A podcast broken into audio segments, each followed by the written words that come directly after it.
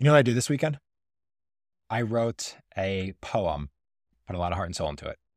What? It goes like this I love you, you love me. Let's all go to Art Basel, Miami. If you don't, the world will know. You won't have the trophies to show. Mm. It's filled with joy, laughter, and wonder, and opportunities for speculators to plunder. That's true. Unlike crypto, fine art is on a roll. So head down to Miami for the Art World Super Bowl.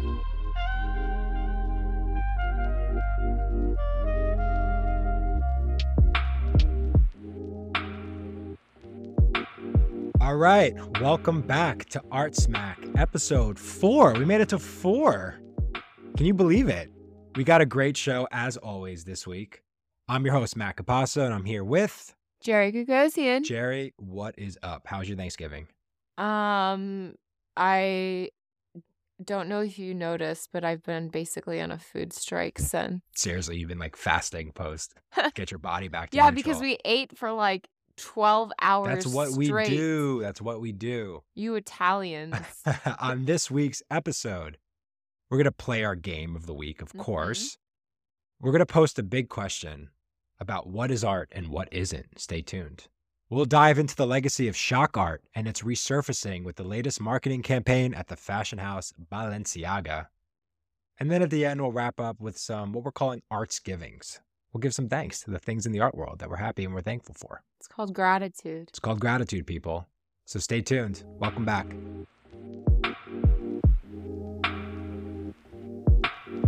So this week's game of the week. Ding ding ding ding ding ding ding. Are you excited, Jerry? Yeah, of course. I'm, I, I want to play. I want to win. What so do I this get? week Do I get some FTT if I win? you get some, FTT tokens.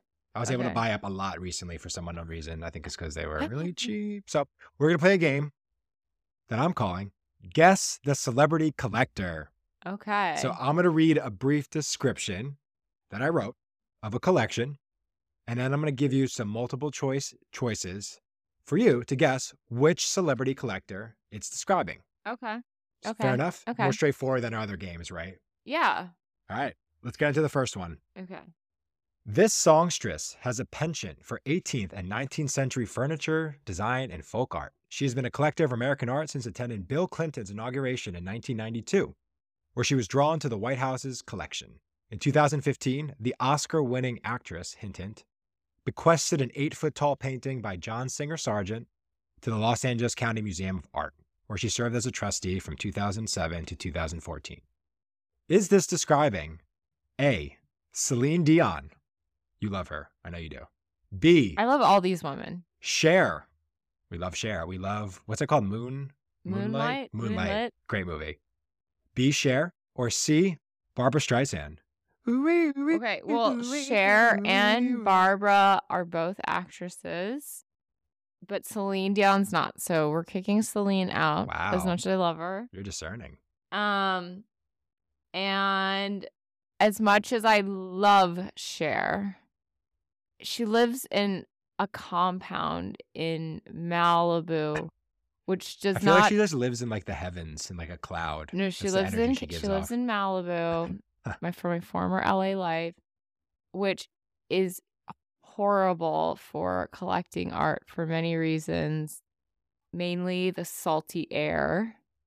So I just feel like it wouldn't be her. So, So, and I feel like Barbra is, and Cher's also like has this like sexy sexual reputation that though Bill would like probably get off in secret on being friends with Cher, I feel like wouldn't be good for a presidential reputation. Whereas Barbra Streisand sort of is like a Meryl Streep in terms of her she's like very very casting. kept yeah. her nose like Yeah. clean and in there. So I'm just gonna go with it's Barbra Streisand. You would be correct. yes. Good job. I And like literally didn't know. I swear, people, we didn't we didn't rehearse this before. It, it does make sense when you think about like, do you think Cher would buy a John Singer Sargent painting? like, anyway, okay, good job. You're one for one. Number two, you ready? I'm super ready. According to this collector's son, he's done it all. What's left? Collecting art. His son believes that his dad's record setting purchase of a Kerry James Marshall was the start of a whole new endeavor and that his dad would be starting his own Getty Center with his collection. Before that big purchase, this music mogul was spotted at Art Basel Miami sizing up works at the Mexico City Gallery, Galleria Olimar, with art advisor to the stars Maria Brito at his side. He's had his eyes on works by Ruben Ortiz Torres and Julieta Aranda. Is it A, Diddy, B, Swizz Beatz, or C, Moby?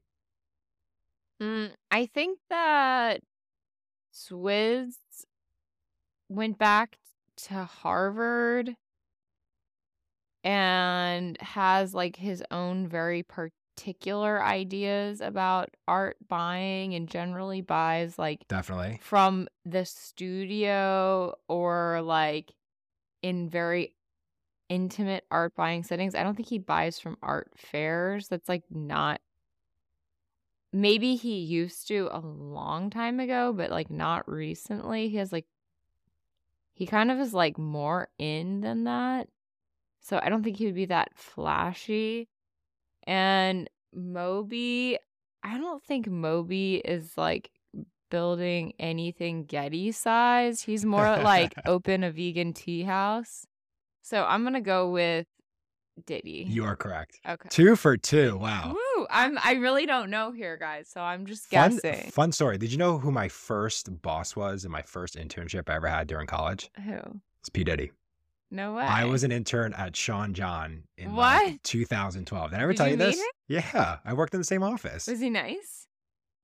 Moving on. Um, oh, okay, okay. Question number three. Now, Jerry is two for two. You're doing really well. Okay. So, this comedian, who has recently entered the scrum of individuals hoping to democratize the art market, is actually a legitimate art collector with an envy inducing array of works. A home tour, courtesy of Architectural Digest, reveals a ping pong table by Rirkrit Tiravanija, sorry, juxtaposed with a woven hanging sculpture by Ruth Asawa, Oh. while one of the Diego Giacometti's bronze felines has pride of place on the desk.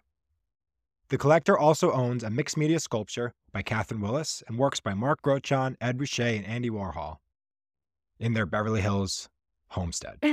okay. Is this A, Steve Martin, Okay. B, Ellen DeGeneres, or Mhm. C, Neil Patrick Harris? Floor is yours. Okay. So here's how I'm gonna reduce this. Ellen DeGeneres, she lives in Montecito, so she doesn't live in Beverly Hills. She's way richer than that. so I don't think Neil Patrick Harris. I'm sure he's rich, but I don't think he's that rich. So I'm gonna go with Steve Martin. the answer is Ellen DeGeneres. She has also a Beverly Hills house. Yep. Of course she does. This is Ellen DeGeneres right here. Well, I know she has an. She also lives in Montecito and has a fucking crazy house Steve Martin- in Montecito. Steve Martin. He was married to Cindy Sherman. Steve Martin is a known awesome art collector. Yeah. I've seen him walking around Christie's during the auctions, just like Yeah. just checking out paintings. But this collection, it came from a video I watched, Architectural Digest of Ellen DeGeneres. This doesn't seem like- giving a tour. No offense, this doesn't seem like a lesbian's art collection. That's also the other thing that jumped out. I was like, this is very non-lesbian for Ellen DeGeneres, In so my two for opinion. three, 66.6666, repeating okay. percent. You're okay, doing okay, great. Fine, fine. Keep going. Okay, Let's I make it up with the last one. I think you're going to get this one. okay. Okay, a diversified portfolio, not unlike the range of characters this actor has played in some of Hollywood's biggest blockbusters. This actor was famously named after a major painter and will soon be bringing the polymath to life in a biopic based on Walter Isaacson's book. Like most art collecting celeb, he's a big fan of Wonder Kid Jean Michel Basquiat, but he also has a yen for Walton Ford's historically inflected tableau, Brooklyn based artist Jean Pierre Roy's surreal apocalyptic landscapes, Eric White's hyper realistic scenes, and works by Frank Stella, Adrian Ghenie, Takashi Murakami, Urs Fischer, and Andreas Gursky. Am I describing A. Tobey Maguire, B. Leo DiCaprio, or C. Jack Nicholson? Leonardo DiCaprio. Ding, ding, ding. How'd you know? What was the giveaway there? The Leonardo, of course. I, I was like, oh, should I keep that detail in? But all right, Okay, so I won, right? you won. Three, Three or four, four. is totally win. Congratulations. Oh, this is fun. That was the game of the Okay, so I have the question of the week. Oh boy. So lately, a few things have happened which have caused me to revisit some works that I believe have been canonized as art. And through conversations that Matthew and I have had back and forth, I have been re examining with myself what, in fact, I believe is art versus things that I just don't like, but that maybe I just, in fact, need to accept as art. Mhm. So I guess the question of the week is when is a work of art actually art? And when does it become fart, aka fake art? Okay, so we're, we're doing the art versus fart. Yes. So, a common refrain heard from casual art viewers would be stuff like, I could do that, or just like, is th- why is this art or is this art? But actually, scholars also have very, very, very common questions. Maybe not, I could do that, but the question, is this art, is a very serious question Mhm. that people spend their entire lives trying to figure out. Just like people are going to probably be studying me one day, being like, was she an artist or was she an influencer? Was she an art critic? We don't we don't know, you know, or was she just a podcaster or, you know, like yeah. w- trying to figure out n- what bucket to put somebody in is oftentimes difficult, right? You know, right? There's it's I- hard to say. Even some what we called radical art movements from history, Mhm. like the Impressionists. Now you look back and who would say that stuff like isn't art, right? Mhm. Monet. like- But in the moment, Mhm. when it was compared to what was called salon works of the time in Paris, which were just what you would call more mainstream, kind of state approved artists and artworks that were exhibited to the public that typically depicted nobility or myths or religious scenes. Some of the critics of that time didn't even consider what Monet and the Impressionists were doing as art. And Right. and it's so laughable now, but I think that debate and the core of your question is continuing today. And you said it like a casual person who isn't versed in the art world or studied art history will sometimes enter into a show or a museum and look at something and be like, how is this art? I hear that all of the time, don't you? Yeah, I do. I do. And I get that. I I understand that. But I also I still have those mm. feelings quite often and I I defend people and their initial impulse to jerk away from it because I think that art deserves that treatment Yeah. just like it deserves thought, Mhm. right? Like it deserves like if somebody's initial impulse is to jerk away from something, then that's fine. But then it's also, you know, our job as artists or art lovers and stewards of art to say, yeah, I understand how you could feel like that. But have you ever thought this? Or Mhm. do you think that maybe this is what they might be saying? You know, it's sort of important for us to help people ask hard questions or whatever. And then see if it makes sense. And if it doesn't, maybe the art needs to get stored in a drawer, you know? Hilma Tucked away. yeah, Hilma af Klint famously said, "Put my stuff away for 75 years because this it's not going to be understood for a long time." Or, you know, I've just Which put, is so amazing, right? yeah. How correct she was. Or even l- listen to this. I just, you know, put out my newsletter, but Vera Chytilova, who made this film Daisies, which is this film that was a a a feminist critique of communist ruled Czechoslovakia Mhm. Was first screened was uncovered and first screened at Art Basel in 2005. And I was 20 years old and I was, you know, lightly a little stoned and I walked in and I watched it. I and I had no context for it. Right. And I watched it, I completely misinterpreted it.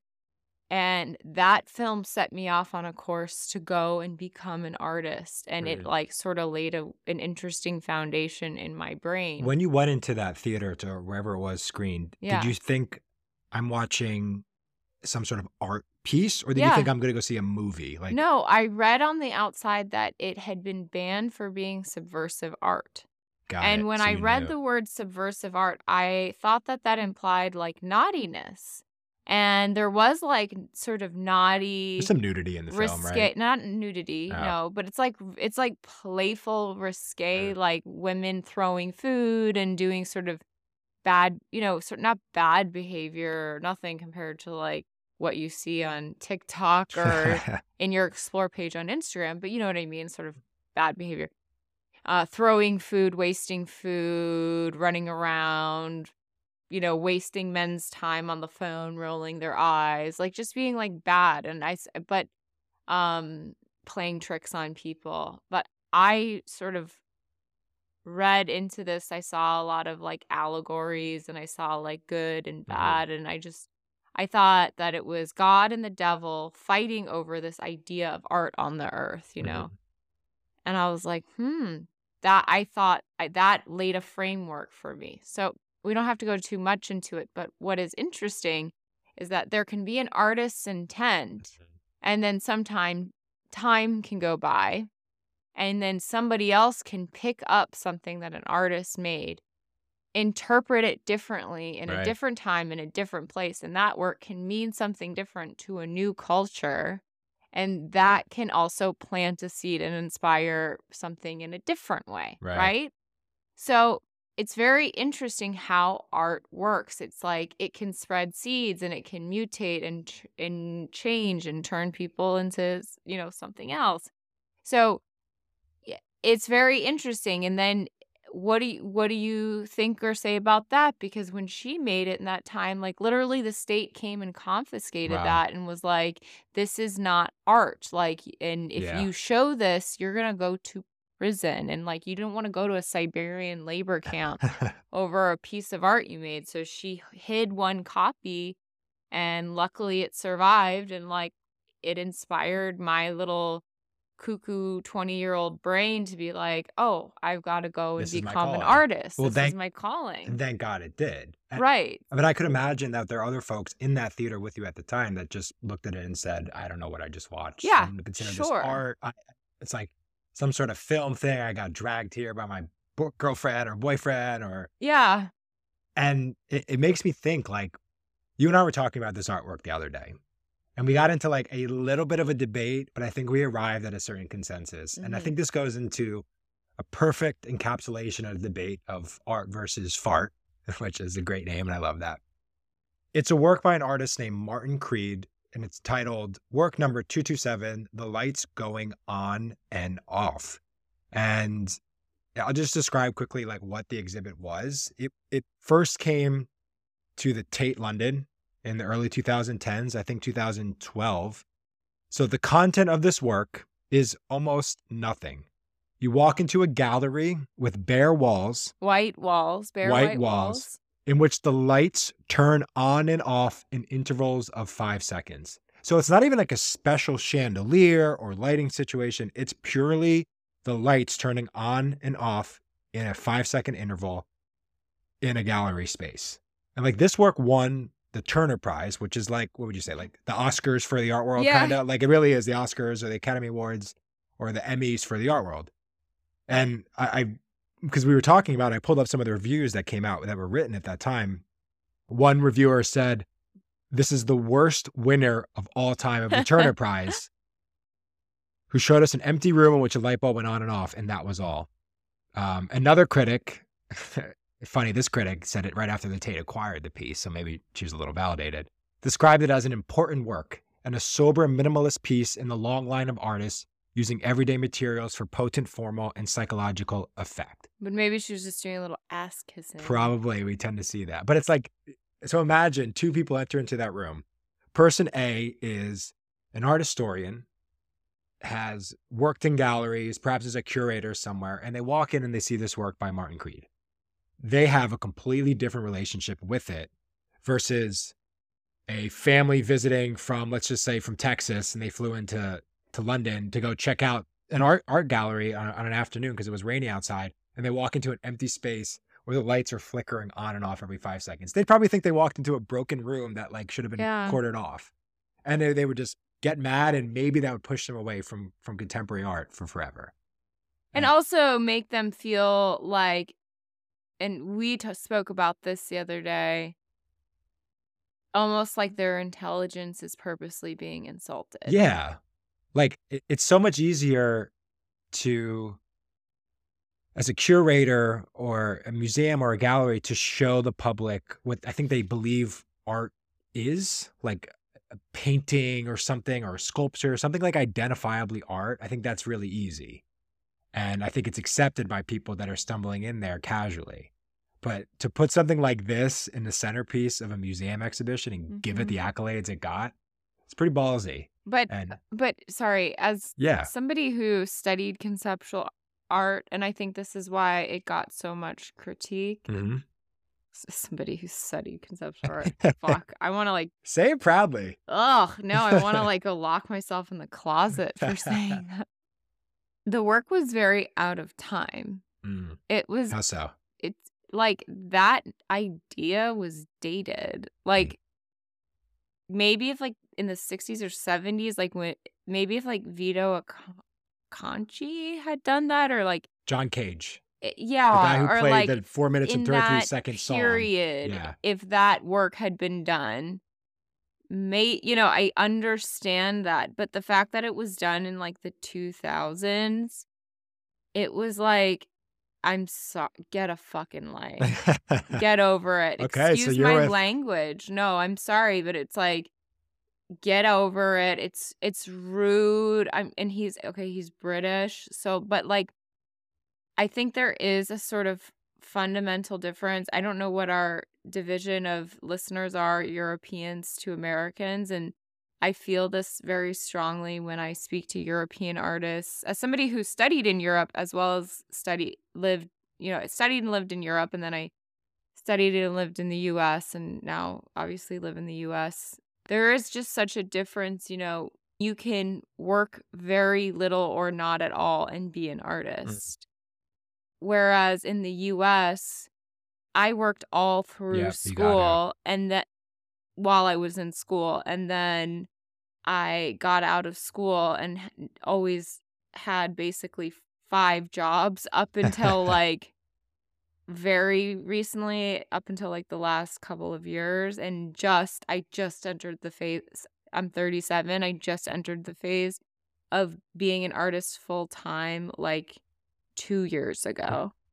I quote unquote earned that right and like a lot of my friends in Europe and I'm saying this with jealousy I can admit that like n- never had jobs you know and and so a lot of their art and I, they're to get offended by this tends to be highly conceptual and navel gazy so it can just be concepts and ideas and like it doesn't have to be for sale and nobody really has to collect it and it can just be like like when we went into the german pavilion Oh yeah, the, and they the just like had ground. dug up the ground inside Yeah. the pavilion during the Venice Biennale.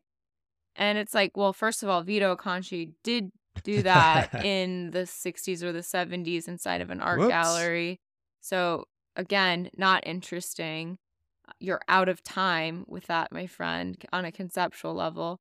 But like also like it's offensive when to me, it's offensive when like a we've moved past it i don't want to hear or see you play with your belly button because there's more pressing and interesting topics and issues going on with the world and this is just frankly not this is like not part of you know this is a weird word to use for this moment but like this is not the zeitgeist this is not what's in the wind Mm. like you like fart smell you fart smelling your own farts remember that episode of south park Oh my god, you know like the San Francisco. Yeah. yeah. like this is like what you're doing and it's to me it's like very boring so sorry i just had to let that one out but You could talk about street art. You could talk about things like obviously the, the most recent art versus fart debate that came up was Maurizio Cattelan in 2019 with the banana duct tape to the wall. What was it called? The Comedian, La Comedian. Yeah. And that piece, like the Creed piece, was this seminal crossover from not just being covered in the art press and talked about in art circles, but being on the front page of like the New York Post and written about in the Times and really kind of entered into the mainstream conversation. And I remember it was right before Christmas. And I remember preparing myself to go home to my family to field questions about the goddamn banana.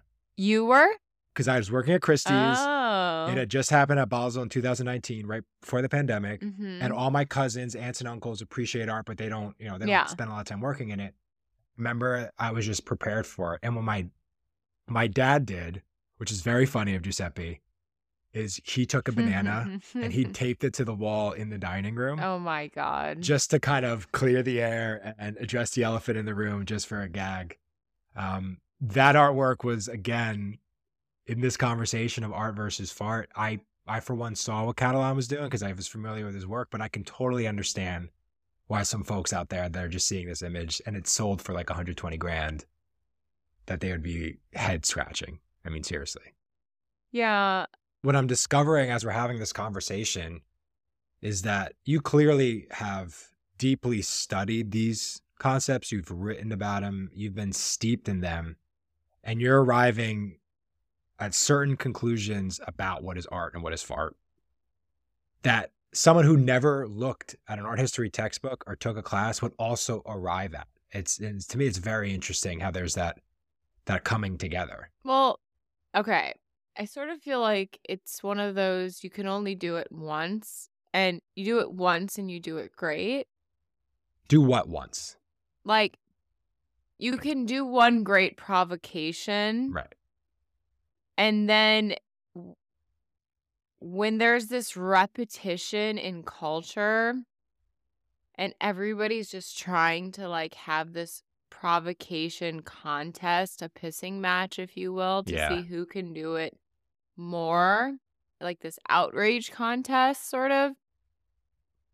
It's like it just you become numb to it, you become do- like deadened to it, sort of, and it's like it gets very eye rolly and like a little cringy. cringy. Yeah. Yeah. And also, like, I don't know how to explain it. It's sort of like, I also get it in movies, like emotional porn. I call it all the time. I hate emotional You porn. do. You you turn off movies if you sense that when Yeah. watching them. like, yeah, exactly. When they emotionally manipulate you. yeah, like, if a "Ow." movie is like setting me up to be emotionally manipulated really early on, I'm like, uh uh-uh, uh, i am not watching this.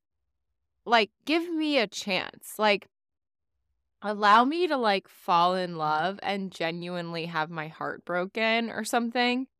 But if it's like so fast, so soon, come and gone overnight, I'm like, ugh, what a what a like cheap stunt.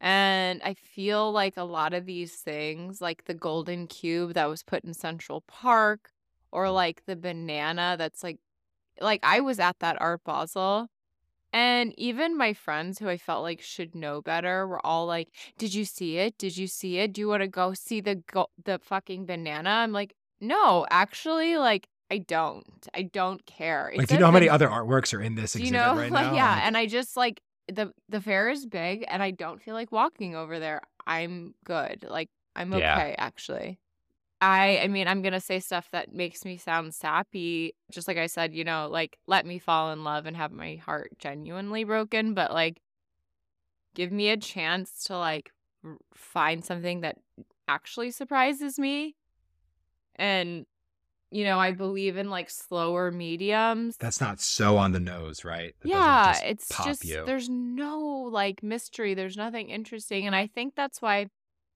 I think there's only a few pop artists and ge- like first of all, I don't really think pop art art in 2022 is interesting. Like it's it's really agree. boring. Um, you know, I love Andy Warhol. I I I am an Andy Warhol apologist because I've read so many of his books and his actual writing Mhm. to me is very very stimulating. You were just reading his book downstairs Yeah. right before this. You love it. What's it called? A to Z. Uh the the philosophy of Andy Warhol from A to B A to and back B. again. Much and I know. I love that book. I've read it. That this is like my sixth time reading it. um, I read it like every couple years, and it's an important book to me. I think he's he is he is worth his weight in ideas. Hmm. Like he is very worth his position that he holds. He's not a fake artist. And he did it. And I just feel like everybody that comes after him is sort of like a, you know, like Russian dolls as they get smaller, quite often they get like worse, pa- worse painted, you know, because they get smaller like and people just of- get sloppier. it's like a game like, of telephone. Making them. Yeah. And I've just, I, it's like, just stop. Like he already, like so many people have already done it until you can like actually sort of take what this person has done and digest maybe maybe it'd take a hundred years or something to like Mhm. truly d- digest these ideas these people just like want to push it and it does it feels like you know no pun intended with the banana that has a short fast life but it feels like fast food. It's like these bad fast ideas that just get like thrown at you and you're Mhm. just like I, i'm just like it doesn't work for me it doesn't work on me and i don't know. I'm allergic to it personally Except you like cheesy gordita crunches from Taco Bell. you well uh, All right, Jerry, let's get a little spicy. okay We're going to talk about the art fail of the week, which is slowly becoming my favorite segment. How familiar are you with the fashion house Balenciaga? I I have uh one pair of shoes from them. I know Kim Kardashian wears that brand a lot and I've been reading a ton about them in the press lately. you know, the, the recent stories that have come out, it's a kind of controversial, very sensational, which keep that word in mind because we're going to hit on that later. But for those who aren't familiar with the latest news story coming from the fashion world, but it totally is related to art, is a marketing campaign that was led by Balenciaga. And I'm going to read just a summary. Someone put together a really great timeline of this story. So on November 21st, a Twitter account known as Shoe on Head implied that the luxury fashion label is conspiring to exploit children, which is kind of an inflammatory statement, clearly. So the Twitter account began by highlighting a few photos from Balenciaga's holiday gifting campaign, which starred a child model or child models clutching the brand's harness clad teddy bear bags, accessories that debuted at Balenciaga's Paris Fashion Week, spring summer 2023. So, harness clad, you saw the photos, right? They were of the, what would you say, BDSM? Yeah, kind of BDSM inspired teddy bag, purse bags. They're Yeah. And they're, but the, the photographs had chill, like pure children on them. like three, four year olds Yeah. holding them. The Twitter account ended up taking a another image from, I guess, a related campaign or the same campaign, unclear to me, but something else that Balenciaga had put out in their marketing, where the scene had a series of papers on the desk, and zooming in on those papers revealed it to be a comment from a Supreme Court ruling called United States versus Williams that upheld a Protect Act, a federal law that criminalizes advertising, promoting, presenting, or distributing child pornography. And on November 22, Balenciaga turned off comments on its Instagram when the story went viral, and they posted a story apologizing. They said, We apologize for displaying unsettling documents in our campaign. We take this matter very seriously and are taking legal action against the parties responsible for creating the set and including the unapproved items for our spring 23 campaign photo shoot. We strongly condemn abuse of children in any form. We stand for children's safety and well being. So, Jerry, where I kind of want to take this after that summary is just what is the legacy of shock art? Because I think stuff like this, which by the way, Balenciaga has filed a $25 million lawsuit against this production company that put together this marketing campaign called North Six Incorporated and the set designer, which is a guy named Nicholas Desjardins. Um, follows a bunch of art world accounts, by the way. But I guess he's some sort of creative that put together this campaign that Balenciaga signed off on. Um, Does he follow Jerry? He does not. But I wanted to ask you, like, this is the latest, and I think a whack a mole game of like shock art popping up Mm-hmm. and causing a stir. And I think the creatives were attempting to do something that was really edgy and avant garde. Mm-hmm. That I don't know how you feel, but I feel like totally missed the mark. Well, okay, wait. Let's go back here. So, Balenciaga, for a while now, under this guy Demna, has been extremely disruptive in the fashion industry. Period. And that's Demna Gvasalia, the Georgian guy who took over Balenciaga, also founded Vetements, Mhm. um, and has been kind of one of the darlings of the fashion world for like a decade now, truthfully. Mm-hmm. I've I thought a lot about this when it came out, and you know, you and I discussed it quite a bit. I would just say that it's interesting that the brand and I mean it's Kering the is the parent Correct. company and then it's Balenciaga and now they're going to sue the production company. But So people, just so I can tell the audience, like Kering Group is a French conglomerate run by a guy named Francois Pinault. mhm. Um, you may have heard of like LVMH, Louis Vuitton, Moet Hennessy. Kering is like the big competitor um, that owns a bunch of fashion labels and luxury companies that you guys all know. So Kering also owns Gucci, Saint Laurent, um, and a few other household names. So one of their brands that they own is uh, Balenciaga. Mm-hmm. So why? What is this? First of all, what's the separation of church and state between Balenciaga, Demna, and this production company? Because clearly, like a production company can't like they write proposals and have to get like appro- get things approved and then things have to get reviewed before a company uploads things to their websites and prices get added on and like they can't act like they didn't see these images before this stuff got posted. That's horse shit. That's them not taking responsibility for their actions. Yeah. They just didn't think they were going to get caught. I'll just read a quote from the photographer of the shoot, Gabriele Galimberti, stated that this guy Desjardins, the creative person, was not in control of the direction of the campaign and the choice of objects displayed.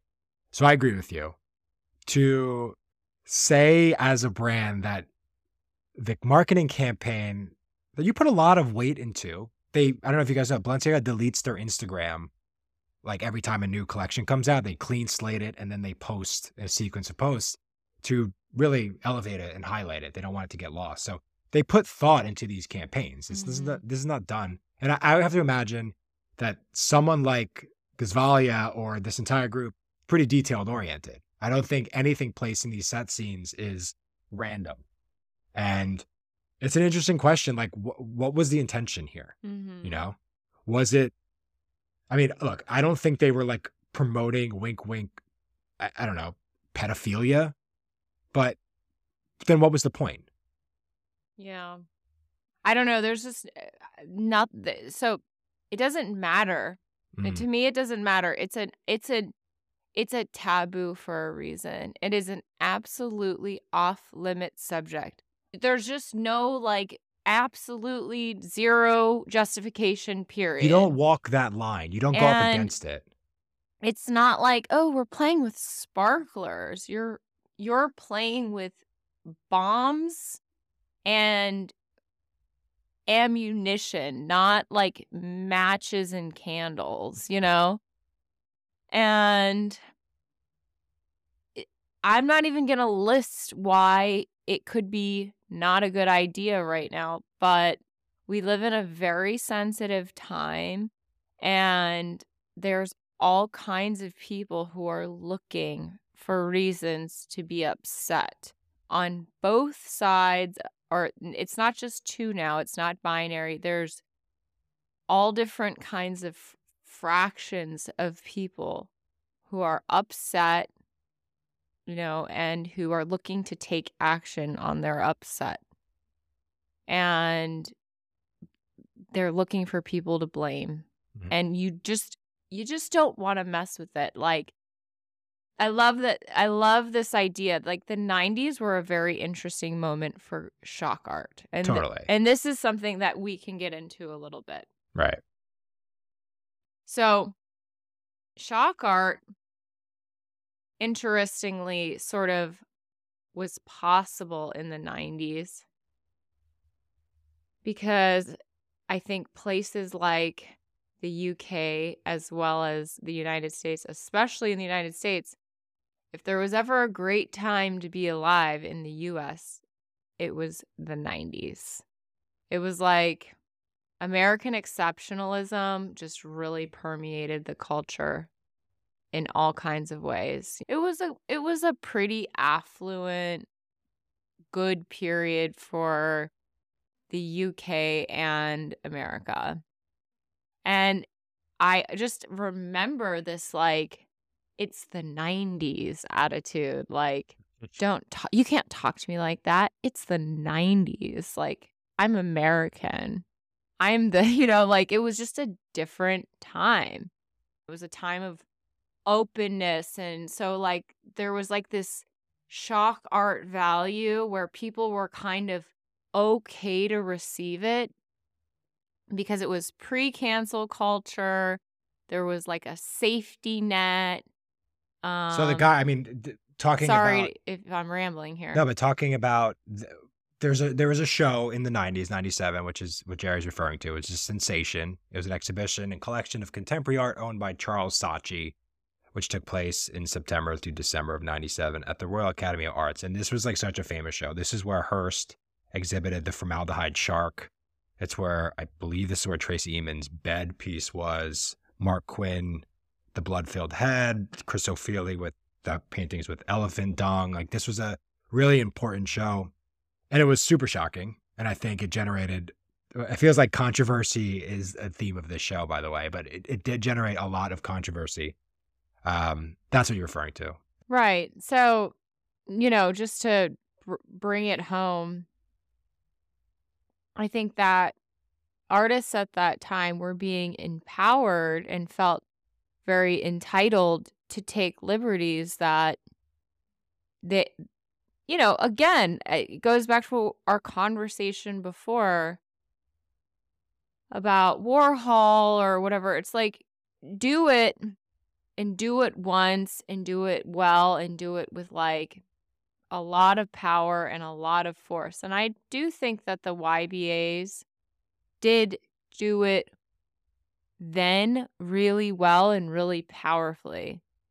Do I think that their CD is like on repeat, skipping the same song or the same part of the same song over and over and over? Yes, I do. I Mm. think a lot of those artists, not all, just keep making the same work over and over and it's really stale and getting old. But I think the work that they made then was really powerful and crazy and wild and important to the canon for that instant. Mhm.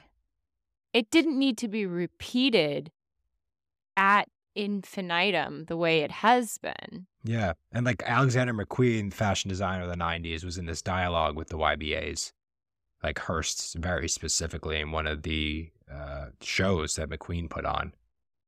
So, shock and fashion, they've been hand in hand for a long time now.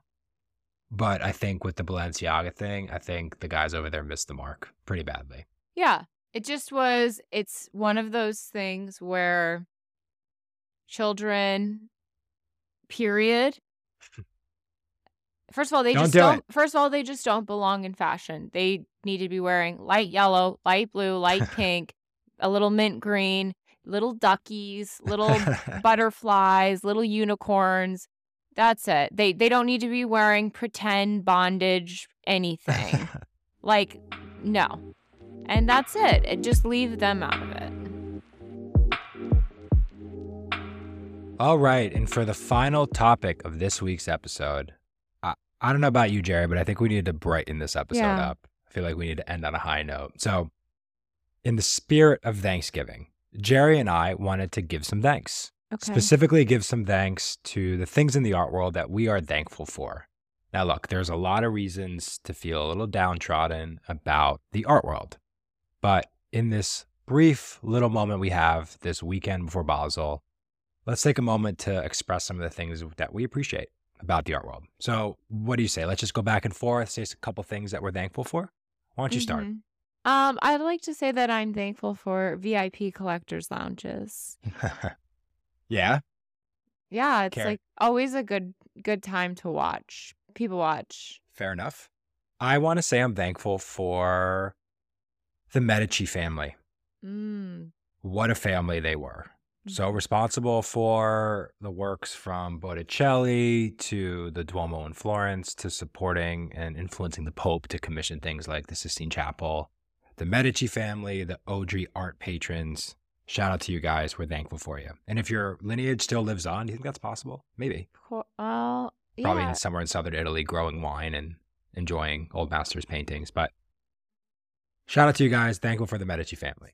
All right. What else are you thankful That's a good one. Um, I am thankful for I'm thankful for curators, many of the curators that have put on the big retrospectives at the Guggenheim. I feel like I've seen some really world-class retrospectives at the Guggenheim that have changed my life. Yeah. Yeah. Like, Helma Afklint, Okay. Matisse. yeah. like th- those two in my lifetime i feel like were i mean they're kind of quote unquote girly shows but like i love those shows Perfect. I mean, I agree. Shout out to all those great curators that are putting on meaningful museum shows. yeah Um, mine's another a little weird historical one, and I want to take the audience with me on a quick journey. okay So, a book came out a few months ago called Picasso's War, and it was by an author named Hugh Eakin. And the author tells the story of a guy named John Quinn who lived in New York City during the early 1900s. John Quinn was a lawyer for investment banking things who had a red hot passion for art, and he was buying up art like crazy in New York in the early 1900s. The thing is, at that time, the only artworks in New York were works by American artists, which were great. But he saw a show that Picasso did somewhere downtown and became ravenously obsessed with modernism from Europe. So much so that he went down to Washington, D.C., and used his political clout and influence to pass laws that changed the way that paintings were taxed when they came into the United States. Basically, removed the tax, which in turn led to a huge inflow of paintings from Europe into America. John Quinn was one of the organizers of the first Armory show, Wow. super famous. And then eventually his collection would be the re- kind of bedrock foundation for the MoMA. So, John Quinn, thankful for you opening up uh, New York and the US to European modernism. Shout out to John. okay so i'm grateful for all the really wild and weird studio visits i've ever been on Yeah. in my professional art career and before you know prior to there's a special kind of generosity and kinship that you get when you enter into an artist's studio and you spend time with them. Usually it can go anywhere from I've I've spent an hour with an artist and then I've spent an entire day with an mm-hmm. artist. I've you know like and you get to walk around inside their head, you get to hear them speak, understand their sensibility, see through their eyes, understand how they go from thought to material to object. And it's really, or maybe not even an object, but it's always a very special experience. And, you know, it's not always easy to articulate how someone goes through that process and then the fact like why would you necessarily even want to share that Yeah. but then it's really special when somebody does want to share that with you And you and I have been on some amazing ones, yeah just really getting to see behind the curtain of some cutting edge, awesome artists. I mean, we've been in studio visits in very nice lofts in Brooklyn to pretty dicey, decrepit buildings. Oh my god, A little we bit were deeper in in one Brooklyn. before where I was afraid it was gonna cave. It was gonna cave in on us, but it was such an amazing studio visit. It was, and and that's the key. And I'm super thankful for those things too. Yeah. Let's give a shout out to a company I'm thankful for, for many reasons. I want to give a shout out to Christie's Auction House. Whoa. Okay. They gave me my start in art. It was my first art world job. They empowered me to start this charitable auctions program, which led to me first curating shows. Which, funny enough, in Mm. summer of 2021, a little artist named Jerry Gogosian stumbled into an exhibition that I helped curate and put on. And that's where I met you. So Mm. I'm thankful for Christie's for all those reasons. And I'm super grateful for you. And on that note, we are grateful for you too, dear listeners. Yes, most importantly, we are thankful for everyone that's tuned in to the first three episodes of Art Smack. For those listening to this episode, those that have rated us, Oh, yeah. And if you want to show your appreciation for us, it sounds so ridiculous, but pick up your phone or go into your computer and give us five stars. It is the way that people are able to discover the podcast. It's a silly little thing, but it's how when people go and they type in art podcast, it helps us become discoverable. We really appreciate it. yeah, So, we really do. And so Jerry and I are heading to Miami tomorrow. we're packed. We're packed. We're ready to go. We get in tomorrow night. We have a fun week of events and art fair gazing to do. yeah. So Don't forget to subscribe to gagosian.com and become a member. As we Uh, always there's say. a two tier uh, membership. Either you become a VIP member or you become a premium subscriber. Either way, there's all kinds of perks. One being you get invited to events.